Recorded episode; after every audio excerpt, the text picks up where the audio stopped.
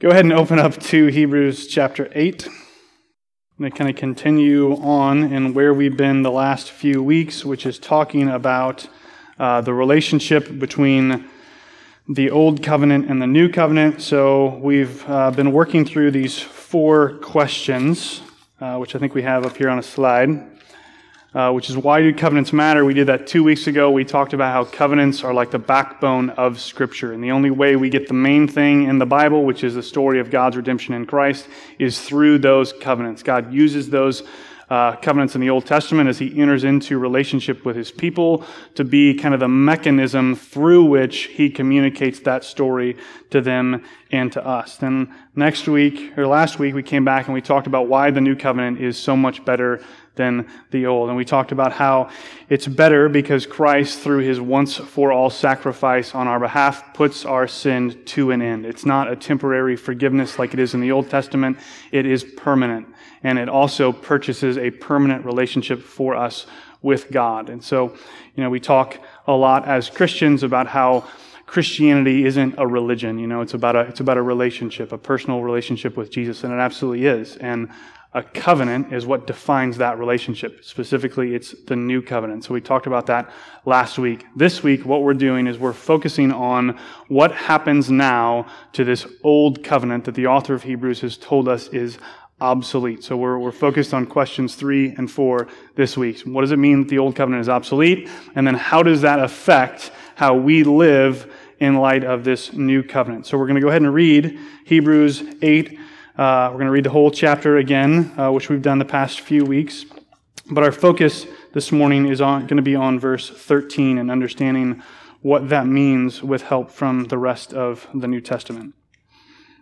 So I'll start reading in verse 1. If you don't have a Bible, there's some under the chairs, and this morning's passage in those Bibles is on page 1005. Now, the point in what we are saying is this We have such a high priest one who is seated at the right hand of the throne of the majesty in heaven, a minister in the holy places, in the true tent that the Lord set up, not man. For every high priest is appointed to offer gifts and sacrifices. Thus, it is necessary for this priest also to have something to offer. Now, if he were on earth, he would not be a priest at all, since there are priests who offer gifts according to the law. They serve a copy and shadow of the heavenly things. For when Moses was about to erect the tent, he was instructed by God, saying, See that you make everything according to the pattern that was shown you on the mountain. But as it is, Christ has obtained a ministry that is as much more excellent than the old as the covenant he mediates is better, since it is enacted on better promises. For if that first covenant had been faultless, there would not have been an occasion to look for a second. For he finds fault with them when he says, Behold, the days are coming, declares the Lord, when I will establish a new covenant with the house of Israel and with the house of Judah. Not like the covenant that I made with their fathers on the day when I took them by the hand to bring them out of the land of Egypt. For they did not continue in my covenant, and so I showed no concern for them, declares the Lord. For this is the covenant that I will make with the house of Israel after those days, declares the Lord. I will put my laws into their minds and write them on their hearts. And I will be their God, and they shall be my people. And they shall not teach each one his neighbor and each one his brother, saying, Know the Lord, for they shall all know me, from the least of them to the greatest. For I will be merciful towards their iniquities, and I will remember their sins no more. And speaking of a new covenant, he makes the first one obsolete. And what is becoming obsolete and growing old is ready to vanish away. Let's pray. Father, we thank you for your word this morning. And we thank you that it comes to us in, in two parts. There's the part that, that looks forward to you sending the Redeemer into the world to, to save us, to overturn the curse of the fall, to bring about the redemption that you promised your people.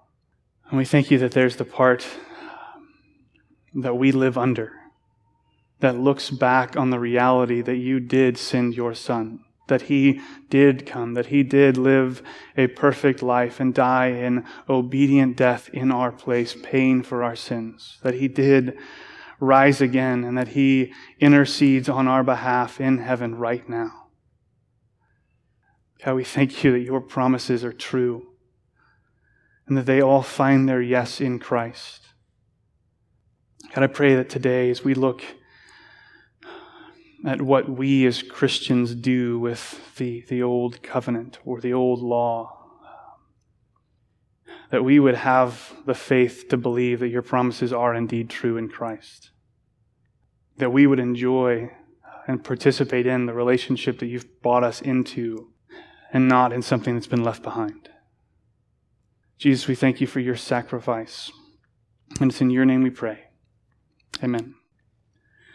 So, what we're going to talk about today is what we do with the Old Testament law. And uh, I'm just going to go ahead and say right now, I think that there's going to be things that I say that, uh, that cause you problems, uh, that cause you some cognitive dissonance. When I start talking about the Old Testament law and the Ten Commandments and what we do with it or don't do with it, there are going to be things that ruffle your feathers. And they do mine too.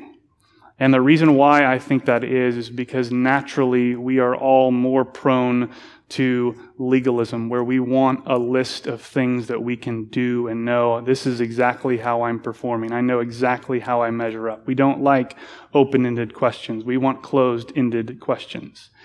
And on the other hand, I think a lot of us just lack the faith on a day in, day out basis to believe that Jesus really did for us what he said he did for us we still think, even if it's just a really, really small part of it, we still think that just that tiny bit depends on us and our performance and not on Him and His performance. And so, as we go through this, uh, my desire would be for you just to kind of hang with me, even if I say something that really makes you mad. Just hang on, see what the Word says, hear me out, and then at the end we're going to have some Q and A time. So if you've got huge grievances, just store them up and unleash them at the end. Preferably not, but you know what I mean. So, we've gone through Hebrews 8 and we get to the very end, verse 13, where he says, In speaking of a new covenant, he makes the first one obsolete and what is becoming obsolete and growing old is ready to vanish away. So we want to know what, he, what he's talking about when he says that the, the old covenant is obsolete. And here, I think, is one place. There's going to be a few places as we go through some different passages today where it would be really easy for us to misunderstand what he's saying here be really easy for us to read verse 13 and hear him saying, and speaking of the new covenant, he makes the first one obsolete, and think that the author of Hebrews is talking about our time right now as we're reading this. When God speaks of this new covenant, he makes the first one obsolete, and what's becoming obsolete and growing old is ready to vanish away. Be easy for us to read this and think that right now, this old covenant that he's talking about is in this place where it's growing old and it's becoming ready to vanish away.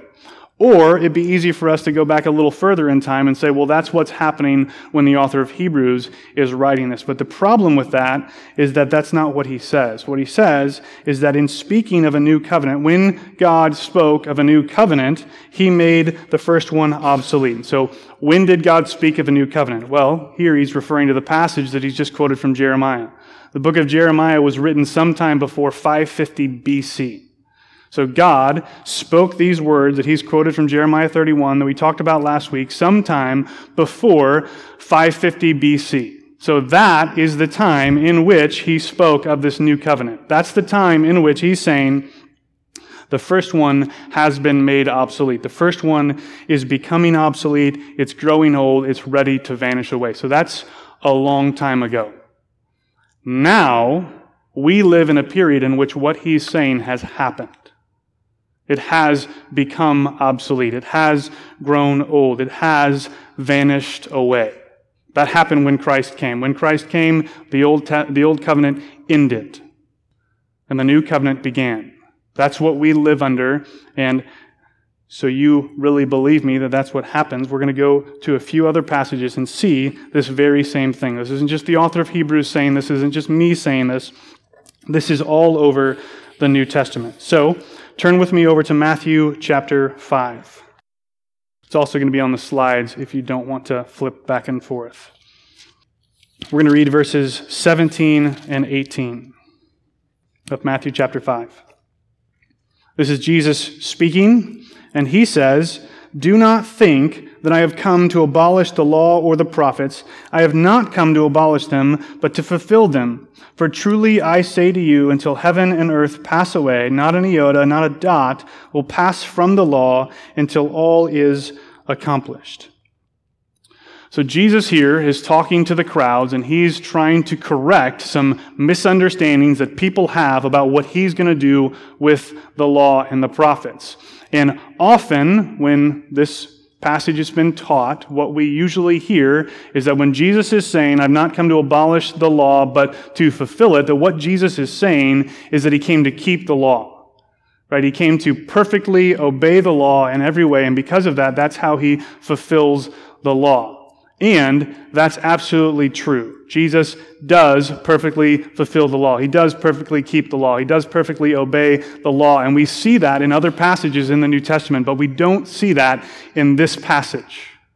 The reason why we know that that's not what he's talking about is because he doesn't just say, I've not come to abolish the law, but to fulfill it. He says, I've not come to abolish the law and the prophets, but to fulfill them. He's talking about both. He's talking about the law and the prophets. So it's not just about law keeping that's on his mind, it's something else. And what he's talking about is the scriptures. Right now, if you would drive to a bookstore, probably not one in Hannibal, but one in a bigger city, you could buy a copy of the Jewish Bible. And what that Jewish Bible would be called is a Tanakh. And that's just a way they pronounce this acronym, which is T N K. The T stands for Torah, which is the law. The N stands for Nevi'im, which is prophets. And the K stands for Ketuvim, which is writings. That's the divisions of the Jewish Bible. That's the divisions of the Hebrew Bible. T, N, K. So when Jesus here says law and prophets, what he's referring to is the Old Testament. The reason why he doesn't say writings here is because during this time the writings weren't finished yet. They weren't put together with the rest of the book. And so in the New Testament, you see the Old Testament referred to as the law. You see it referred to as the law and the prophets. Sometimes it's the law, the prophets, and the writings. Sometimes it's the law, the prophets, and the Psalms. And so here, when he says, I did not come to abolish the law or the prophets, but to fulfill them, he's saying, I am the completion of the Old Testament. He's saying, I'm fulfilling everything that came before. And so he's not talking about doing away with the law. He's talking about how the law, not just the you know, small individual prophecies, but the whole thing is like a giant arrow that points to him, that anticipates his coming, and he's saying, I am the fulfillment of all of that. And then he says, he gives them a promise further. For truly, I say to you, until heaven and earth pass away, not an iota, not a dot, not the smallest part of the smallest letter will pass away until it has all been accomplished. And Jesus does that on the cross. He fulfills all the promises of God on the cross. This is why Paul can say, all the promises of God find their yes in Christ. And so what we get in Matthew 5, 17 and 18 is that Jesus is the fulfillment of the Old Testament. It looks forward to his coming, and he does it perfectly. So, because of that, there's a decisive break which what has come before, and something new changes. The next passage we're going to go to is Romans 10 4. The reason why we're just reading one verse here is because this is one verse in the midst of a few really complex chapters on the relationship between the church and Israel. And so if we get very far outside of this verse, we're going to get lost in another debate that we don't have time for this morning. So, Romans 10:4. Paul says, "For Christ is the end of the law for righteousness to everyone who believes." Christ is the end of the law for righteousness to everyone who believes. So, Paul here is talking about what Christ does with the law. Christ is the end of the law. This word end, sometimes it means goal, sometimes it means termination. So, the end could be the goal of something, or it could be the, the end. The, it stops happening. Um, and sometimes, oftentimes, it's both. So, let's say, for example, we play a game of ping pong. Uh, depending on which rules you use, the game ends at 11, 15, or 21 points. Um, and the goal of the game is to what? Win. Not have fun. The goal is to win. and when you get 11, 15, or 21 points, what happens to the game? It's done. It ends, and your goal is accomplished when you get that many points. So the end of the game means both goal and termination. The game stops happening. If you want to play again, you play again. When Paul says Christ is the end of the law, that's the kind of end that he's talking about. He is both the law's termination and what it was looking forward to. He is the purpose of the law. He is its fulfillment. When he comes, he is the death of the law. Going to go to another passage. 2 Corinthians 3. This one's a little longer. Here we're going to read verses 4 through 11. Such is the confidence that we have through Christ toward God. Not that we are sufficient in ourselves to claim anything is coming from us, but our sufficiency is from God, who has made us sufficient to be ministers of a new covenant, not of the letter, but of the Spirit. For the letter kills, but the Spirit gives life. Now, if the ministry of death, carved in letters on stone, came with such glory that the Israelites could not gaze at Moses' faith, face because of its glory, which was being brought to an end, will not the ministry of the Spirit have even more glory? For if there was glory in the ministry of condemnation, the ministry of righteousness must far exceed it in glory. Indeed, in this case, what once had glory has come to have no glory at all because of the glory that surpasses it. For if what was being brought to an end came with glory, much more will what is permanent have glory. So here, what's going on is Paul is comparing and contrasting his own ministry under the new covenant with Old Covenant ministry. And as he does this, he also gives us quite a bit of information about what has happened to the relationship between the New Covenant and the Old Covenant. So he says in verse 4 that they have confidence towards God. Verse 5, not because he's sufficient in himself, but because his sufficiency comes from God. Then he says in verse 6, because he's made us sufficient to be ministers of a new covenant. And then it's not of the letter, but of the Spirit. For the letter kills, but the Spirit gives life. So, right there is a pretty big contrast between the law and the Spirit. The law kills, the Spirit gives life. Verse 7, just so we know that he's talking about the law, he makes it clear here. Now, if the ministry of death carved in letters on stone, what is he talking about there? What is carved in letters on stone? The Ten Commandments. Now, if the ministry of death, carved in letters on stone, came with such glory that the Israelites could not gaze at Moses' faith because of its glory, so right there he's acknowledging this, this old ministry, the law, it came with glory. It came with so much glory that when Moses came down the mountain, his face was glowing, and people couldn't look at it. He's saying that because it came with glory, will not, verse 8, the ministry of the Spirit have even more glory? Verse 9 For if there was glory in the ministry of condemnation, the ministry of righteousness must far exceed it in glory. So here he's making an argument. He's saying the old covenant came with glory, but because the new covenant gives life, we should assume that it's going to come with more glory. And he confirms this. Verse 10 Indeed, in this case, what once had glory has come to have no glory at all because of the glory that surpasses it. So right there, he's saying the glory of the old covenant is passed away the glory of the new covenant has eclipsed it.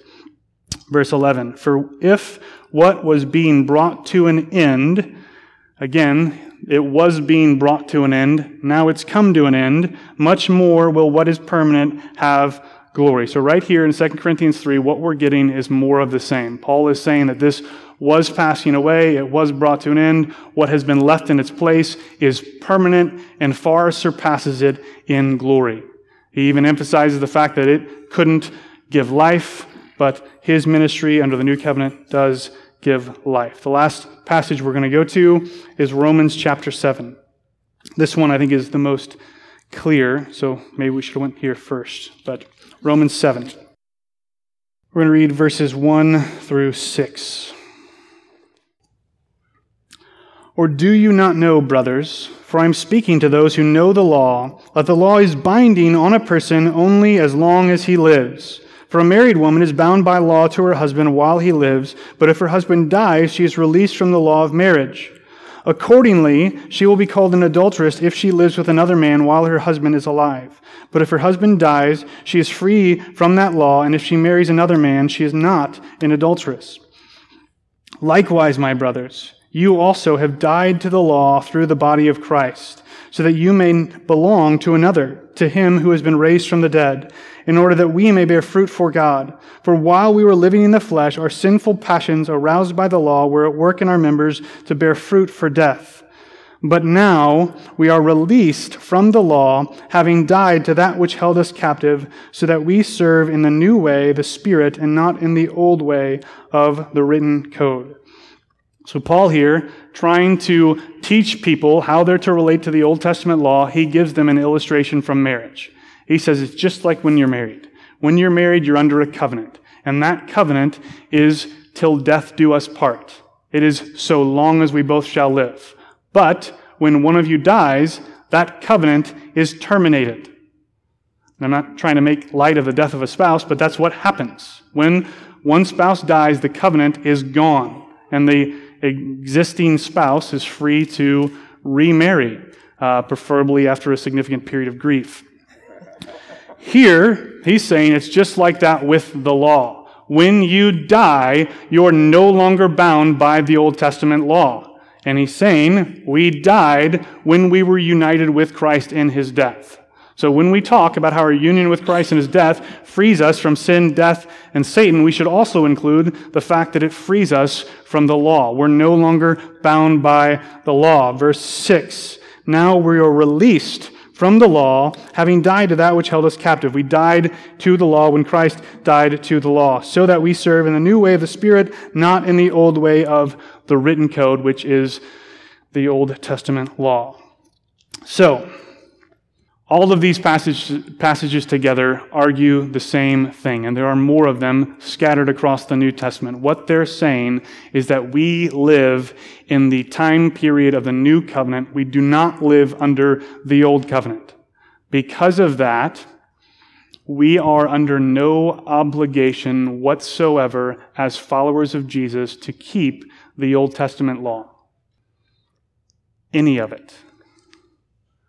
Not the ceremonial stuff, like, you know, when um, you sin, you got to go out and kill some pigeons or a calf or a sheep, depending on how much money you have. You can pick whichever one you can afford.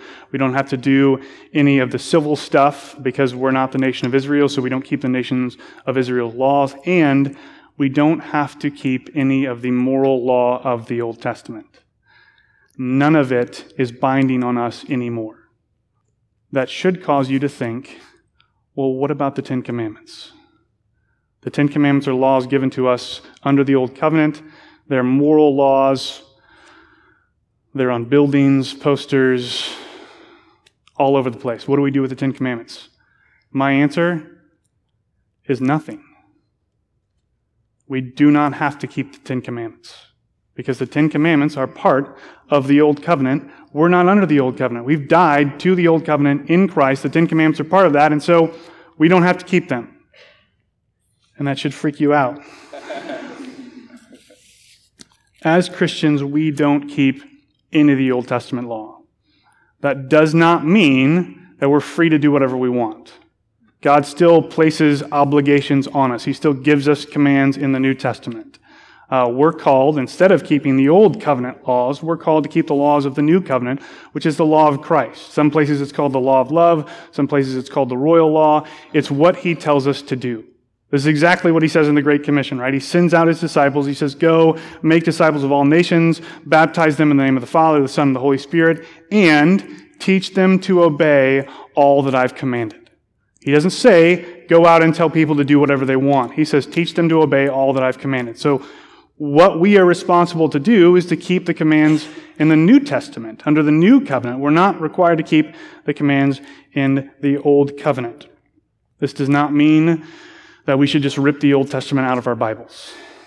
Right? It doesn't mean that, it, well, it doesn't apply in the same way, and so it's just gone. We shouldn't pay any attention to it. In fact, I think the opposite is true. When we understand how Christ relates to the Old Testament, we will love the Old Testament more. We will read it more. We will study it more because we'll understand that it's there, that we see that it points to Jesus, that it is fulfilled in Jesus, that we get the story of God's uh, promise of redemption and how all of those promises find their yes in Christ. We won't read it as some burden that we have to bear because we'll recognize that Christ already bore that burden for us. We are released from the law. This doesn't mean that we can do the things that the Ten Commandments tell us not to do. Right? When I say we don't have to keep, keep the Ten Commandments, sometimes people freak out. Like, does that mean that it's okay to murder and steal and commit adultery? No. Why not? Because Jesus tells us not to in the New Testament. Not because the Ten Commandments tell us to, because He tells us to. And then some people will say, well, the Ten Commandments just represent God's moral character. Because of that, we should celebrate them. You're right. The reason why the two testaments are so similar is because they're written by the same person. But that doesn't mean we do what the old one says. We do what the new one says because the old one isn't binding on us anymore. I think the Ten Commandments are a helpful, you know, list of things that represent God's character, but there's also those in the New Testament. So let's just stick with the New Testament since that's what is binding upon us.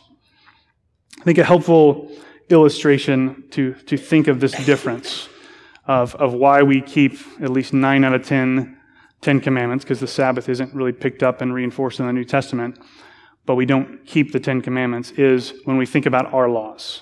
So, how many of you pay taxes? If you don't raise your hand, you're admitting to criminal actions. so, we all pay taxes. Who do we pay taxes? Caesar. Yeah. In this case, who is Caesar? We pay taxes to the U.S. government, right? Where do most of where do a lot of our laws come from, historically speaking? What other nations have we been influenced by as a country? The UK. So do we pay taxes to the UK? Not anymore. Why not? They say we should pay taxes, right? We defeated them, right? Their law over us came to an end.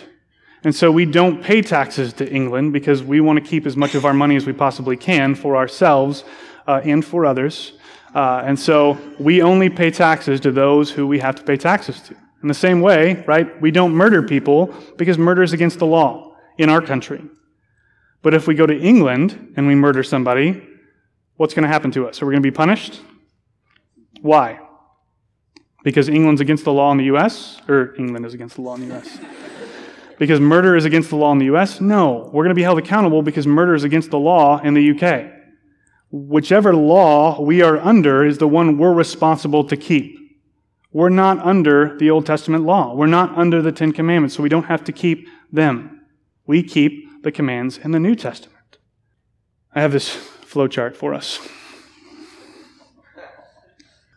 So if we want to know, do we have to keep a command?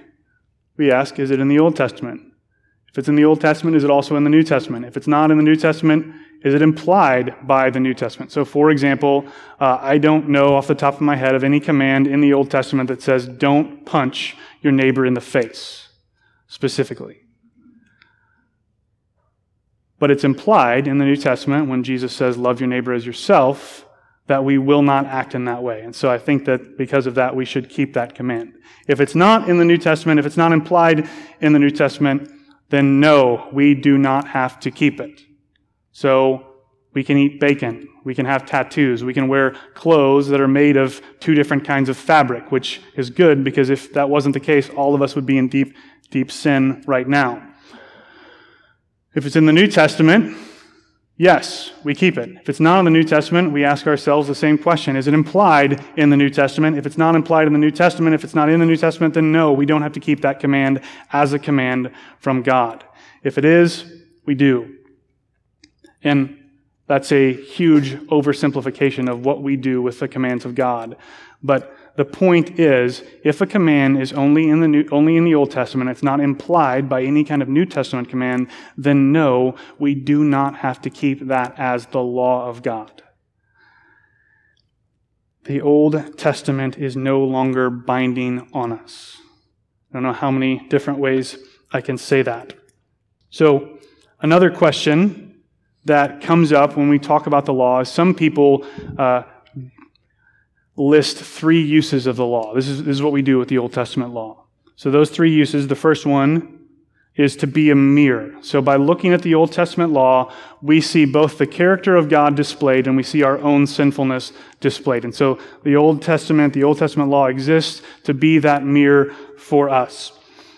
Um, the second one is a restriction. So the Old Testament law exists to restrict sin. So an example of this would be the speed limit, right? How many of us follow the speed limit exactly and don't ever go over? Probably not very many of us. But if the speed limit wasn't 70 and was 90, we would go 97 instead of 77. And so the law exists to restrict how much we're going to break the law. The third is reveal. Uh, it reveals what is pleasing to God. And so a lot of people will say we should take these things and we should apply them to the Old Testament. Um, personally, that's not where I am. I don't think that's the case. I do think that we can look at the Old Testament, we can see God's character. I also think that uh, we can do that with the New Testament. I think specifically, the first two I'm fine with. If we want to say see those things in the Old Testament, that's that's great. The third one, I think we need to be very careful about. Uh, does the Old Testament reveal what's pleasing to God? Yes, it reveals what's pleasing to God for the people of Israel. We're not the people of Israel. Um, and because of that, I think that that could cause us to think that then we need to keep the law in the Old Testament when we don't. Instead, I think we should look to the New Testament to find out what's pleasing to God and is binding upon us, because that's what Jesus says. That's what Paul says. That's what the author of Hebrews says. And so, the third, the third use of the law is a really big, popular thing for lots of Reformed people, especially lots of Presbyterians. It comes from Calvin. And this is what Luther says, which I tend to agree with. He says, Moses has nothing to do with us. If I were to accept Moses in one commandment, I would have to accept the entire Moses, which is just an awesome phrase, the entire Moses. Moses is dead. His rule ended when Christ came. He is of no further service. It's typical Luther, and it's a bit of an overstatement, but what he's saying is that he served his purpose. His purpose was to point to Jesus, and Jesus came and fulfilled it. Uh, ironically, Luther agrees with James here, where James says, For whoever keeps the whole law but fails at one point has become accountable for all of it. Which I think is what we often do with the Old Testament. We think, well, yeah, we should, we should do this one thing. Well, if we do that one thing, then we're becoming accountable to all of it. If we want to live under that law, under any of that law, we have to live under all of it. And so if you want to tell me that we have to keep the Old Testament law, I'm going to expect you to keep all of it. Not eat bacon, not have tattoos, not have clothes of different fabrics. When, uh, forgive me for this, but when your wife's uh, monthly time period comes along, I'm expecting you to send her outside the city to be away from you for a while before she comes back. And if you don't do that, I'm going to call you a hypocrite. Because you're not keeping the Old Testament law unless you keep the whole thing, which is what James is saying and which is what Luther is saying. And so my hope here has been to almost overstate the case that we don't have to do what the Old Testament says. Again, this does not mean that I think we can do whatever we want. When someone asks you, do we need to keep God's law? What you should ask them is, what do they mean by law? If they mean the Old Testament law, if they mean the Mosaic law, the answer is no, without any questions or qualifications whatsoever. If they mean, do we have to do what God requires of us? The answer is absolutely yes. But what we need to recognize is that the way the law works in the Old Testament and the way the law works in the New Testament is very, very, very different. So much so that I think in some ways it's not really helpful for us to think about the commands in the New Testament as law at all.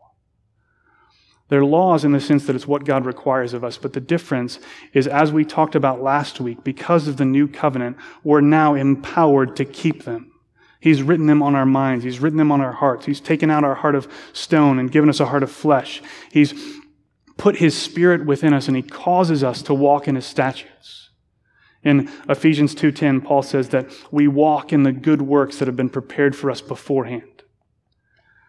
What he's talking about is that the way our obedience works is completely different for us than it was for them under the Old Testament.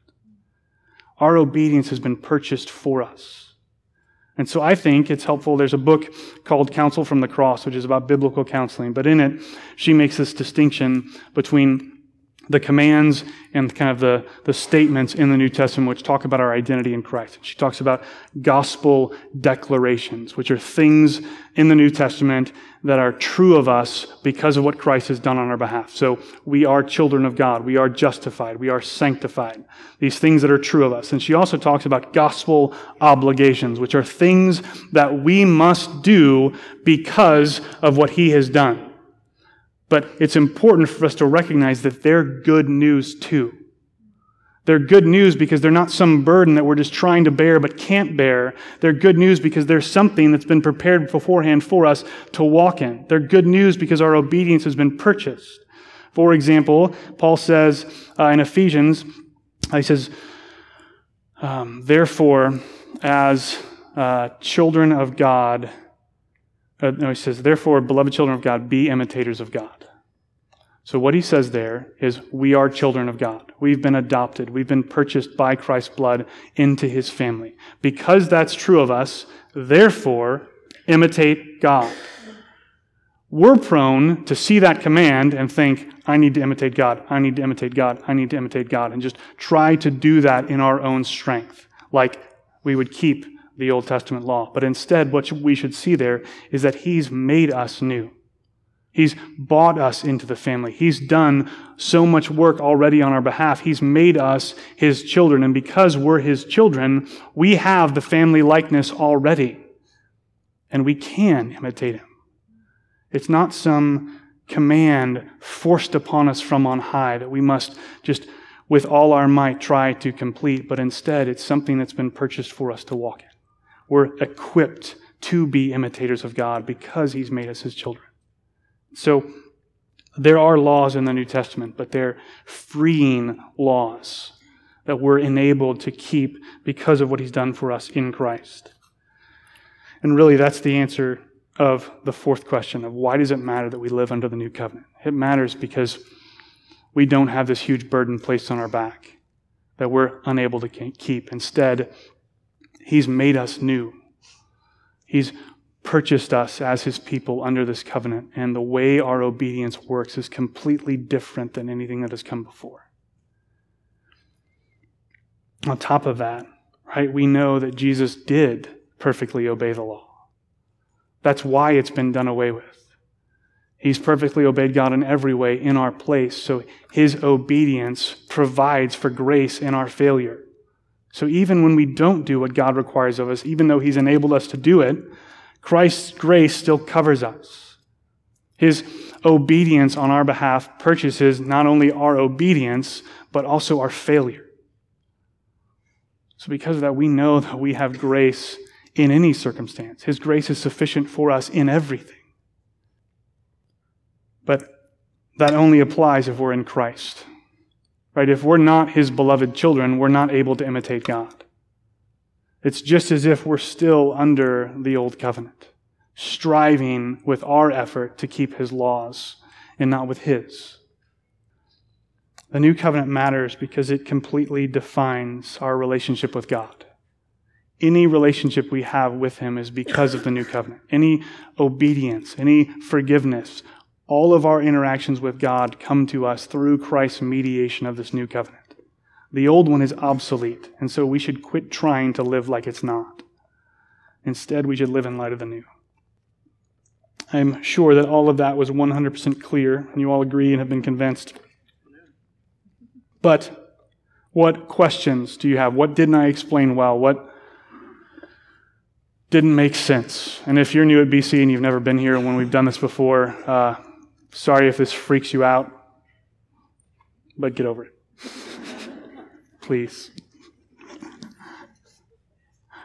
Uh, what would you do with things like 1 Corinthians 14? Uh, women should be kept silent in churches, not permitted to speak.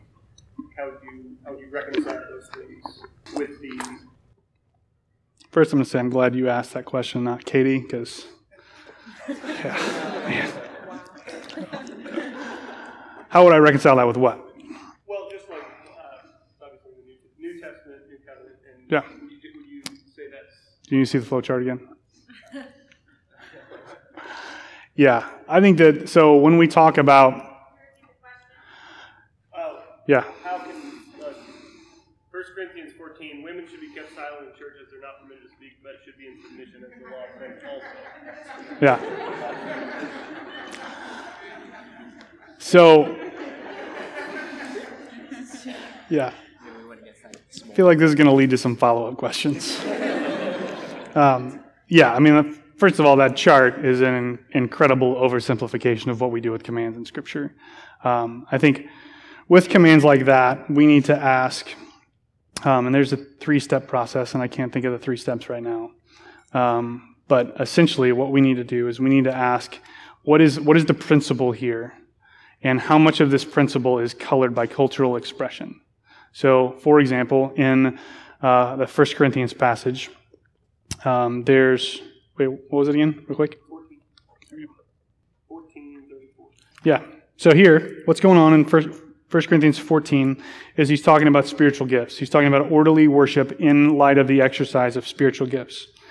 And so, what he seems to be saying here is, uh, if we back up a little bit, he says, verse 29, let two or three prophets speak, and let the others weigh what is said. If a revelation is made to another sitting there, let the first be silent. For if for you can all prophesy one by one, so that all may learn and be encouraged. And the spirit of the prophets are subject to prophets. For God is not a God of confusion, but of peace. And he says, as in all the churches of the saints, the women should be kept silent in the churches, for they are not permitted to speak, but should be in submission, as the law also says. So, I think that what he's saying there is, as the law also says part, he's saying that this is, this is like it used to work. It works that way now in these churches.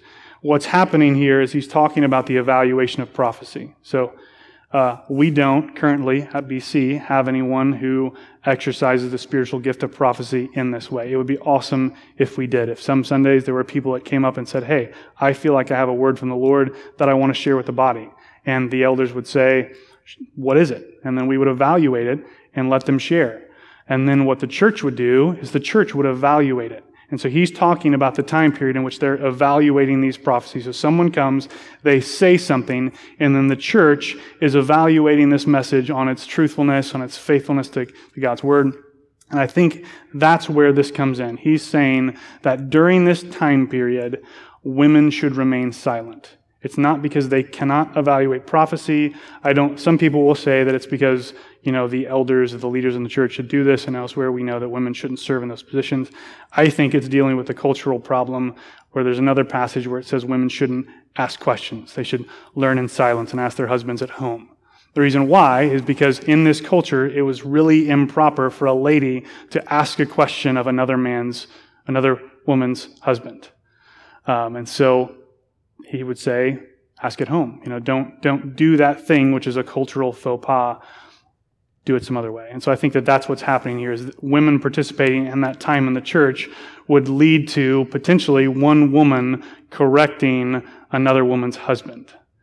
Whereas now, we don't live in that world, right? If some lady asks a question during this time, we don't all go,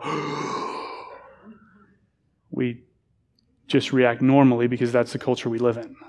Um, but the principle, I think, still applies in that we should take care into how we communicate things in these kinds of settings and how they'll be received culturally. So we get rid of the culture, specific cultural expression, but fulfill the principle. Another, another one that kind of fits into that mold would be uh, in towards the end of a lot of the letters, it says, greet one another with a holy kiss. And I'm guessing when you guys walked in that neither Austin nor Erica gave you a little smooch on the way in the door. The reason why is because in our culture, that's not how we greet one another. Hopefully, they shook your hand, said hi, gave you a bulletin, did something to greet you and welcome you into the YMCA. But they didn't kiss you. In other cultures, churches will still do the kiss, and it's not weird. Because that's how their culture operates. And so it's the principle of greeting one another is carried over, but the specific cultural expression of it is, is left behind or worked into the culture that it's applied in. um, we talked about, uh, we uh, you addressed how we're free from the old uh, law, and uh, thought that was really good.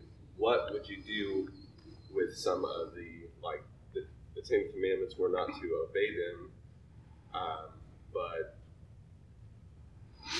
what do we what do we now do with this half of the Old Testament? Like, are there maybe out of the Ten Commandments, how would you celebrate them? What would you look for? What would you gain from this half of the Old? Yeah. Yeah, I think it, it's both understanding what what it was like uh, for the people of God in the Old Testament to wait for a redeemer, you know, and to try to follow God and be His people in a time period in which they didn't enjoy the relationship with Him that we do.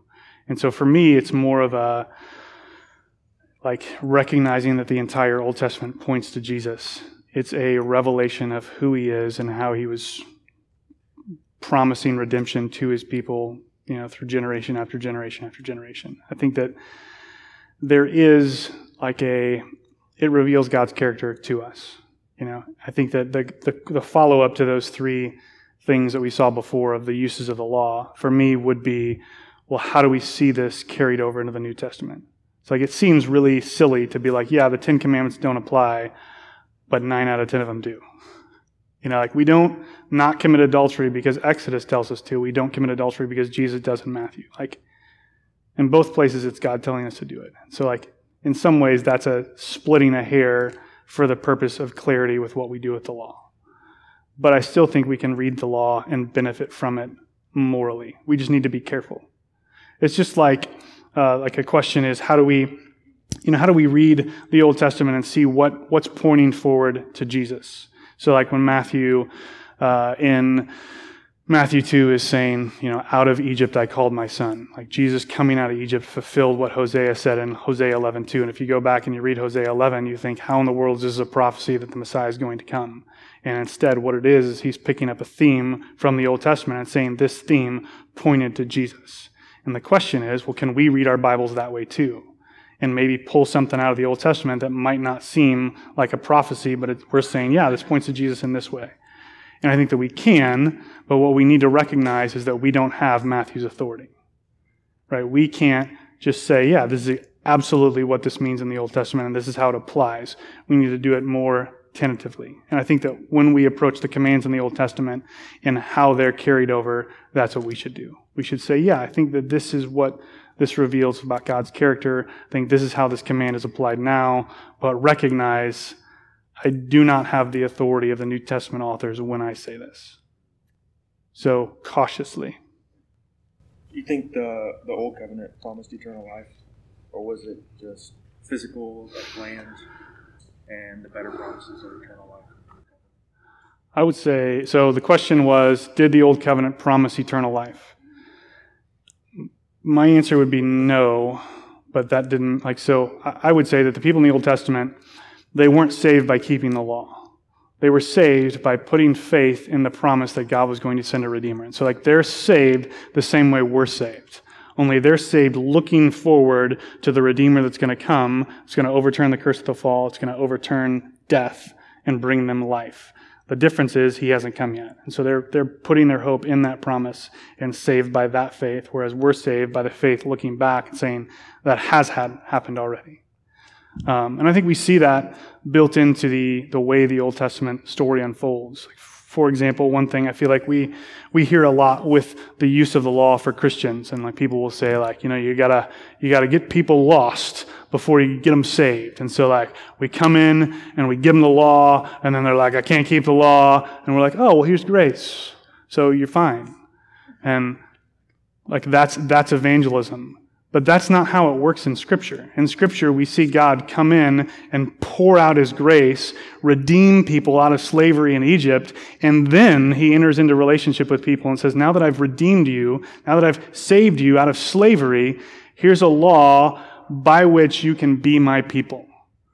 And uh, so, like, it's not as if it works backwards in the Old Testament and, you know, give people law and then you give them grace. God gives people grace and then he gives them his law so they can live in light of that.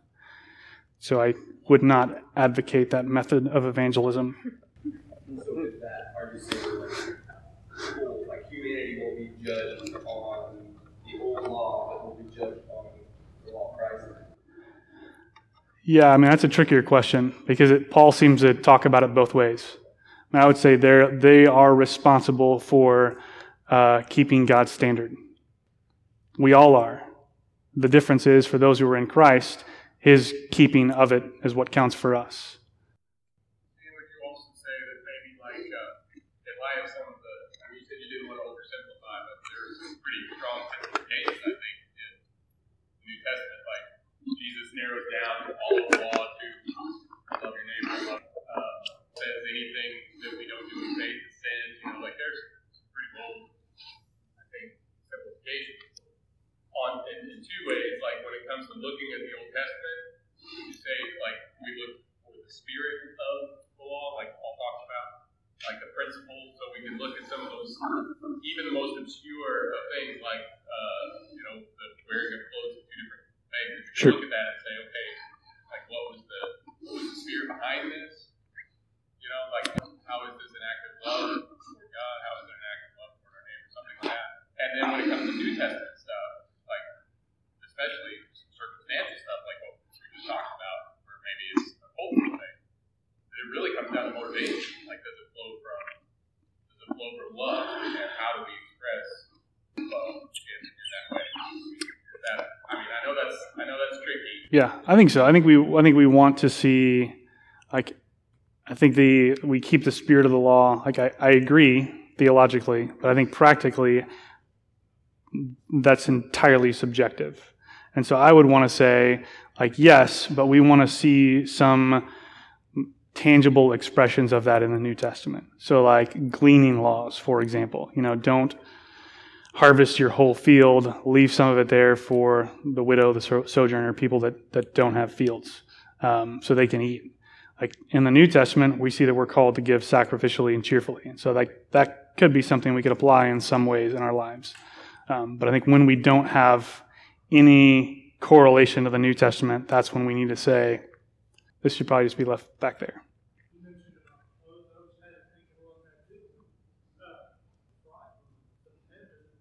I mean, I think like while that specific thing isn't mentioned in the New Testament, like it seems pretty clear that the God's design for men and women in creation carry over into the New Testament. I mean, like we can debate about what that design means for how men and women relate to one another and, and all of those things, but like it's pretty clear that he's saying, and, and that that's reiterated in the New Testament, that God created people in this way in his image. And that's all we get. You know, there's no, there doesn't seem to be any changing for me of, of gender in Scripture. It's pretty clear that God made us this way and that's who we are. Like He, he defines our identity, not us. Yeah, I mean, regardless of what covenant we're under, people are going to want to disobey it. I think that we need to figure out how we can uphold God's truth uh, stand for how he defines identity, regardless of what issue we're talking about, and still figure out a way to us keep the command of loving our neighbor as ourself, even if they're living in a way which is directly contrary to God's word. I think it's what we want to do is is take the law and throw it at them when the way of the law is expressed in the New Testament is, is the law of love. And so the, the impetus is on us to figure out how to be loving to them while we call them to live as God requires. Yeah, absolutely. Yeah, I mean, it shows us that not doing what God requires is, is sin. And that's where, like, I would say that's why we need to talk, we need to define what we mean by law. Like, for them to, uh, to fail to praise God's law in the Old Testament would have been sinful for us to fail to praise God's commands in Jesus would be sinful. But he's done he's done away with the old. Yeah, what's up? So on that issue, like of uh, like sexual roles and gender. Um, would that be an issue, like of using the Old and New Testament, or like the Old to like get like a parad- paradigmatic view of something like gender, while not necessarily picking out the individual commandments attended to that, like where it'd still be useful to gain like an overall broader perspective. Yeah, and I think yeah, I think it's important to to recognize that like when I'm saying we don't keep the Old Testament, we're not bound by the Old Testament, I'm talking about the law. I'm not saying that like Genesis 1 and 2 and the way God created the world, like, well, it just doesn't matter anymore. You know, like Genesis 1 and 2 set the stage for everything that follows in Scripture. And because of the fall, what Jesus is doing is he's returning us to a new creation. He's returning us to the way things were always supposed to be. And so I think that we should look to Genesis 1 and 2 and see God's design for his creation and figure out how that's fleshed out in our world and our culture, not just say that doesn't matter anymore. I'm specifically talking about the law. Thanks for that. Is the sign of the new covenant uh, the cross and Holy Spirit, or what do we look at as the sign of the new covenant? Yeah, I mean, Nathan just gave me the answer. It's regeneration. Being, being born again, like circumcision of the heart, is how they talked about it in, in the Old Testament and the promises that lead up to the new covenant and for us now. And so, um, some people will say that it's baptism, and because of that, we should we should baptize all our babies so that they can become part of the covenant community. Um, I don't think that baptism is the new circumcision. Um, I think that circumcision is the new circumcision, but it's circumcision of the heart, not outward external. All right. If you have any more questions and you didn't want to ask them in front of people, I'd be more than happy to talk to you about it afterwards. Also, um, you know, our fall series is coming up, and we're going to answer questions people have the, about the Bible. So if there's a big one or a small one that came up from this topic or others related to it, we can add that into some of the answers people are going to give for that. Um, now, as we transition to take the Lord's Supper, I would just encourage you to, instead of getting caught up on, you know, the the debate about what we do with the law or, um, you know, how how to flesh out all the practical application of of what we do now and how we obey now and what we obey now. Instead, I would encourage you to spend your time preparing your heart for the Lord's Supper by reminding yourself that the Lord's Supper represents that Christ's work is finished on your behalf. He did perfectly fulfill the Old Testament. He did put the law to death in himself. He did bring us into the new covenant age where we have a perfect relationship with the Father that can't be taken away from us. Uh, so I would encourage you to prepare your heart, thanking Him for His gracious gift to you in Christ. Uh, and then, whenever you're ready, if you haven't been to BC before, the way we celebrate the Lord's Supper is it's uh, the bread and the cup is laid out over there on the table.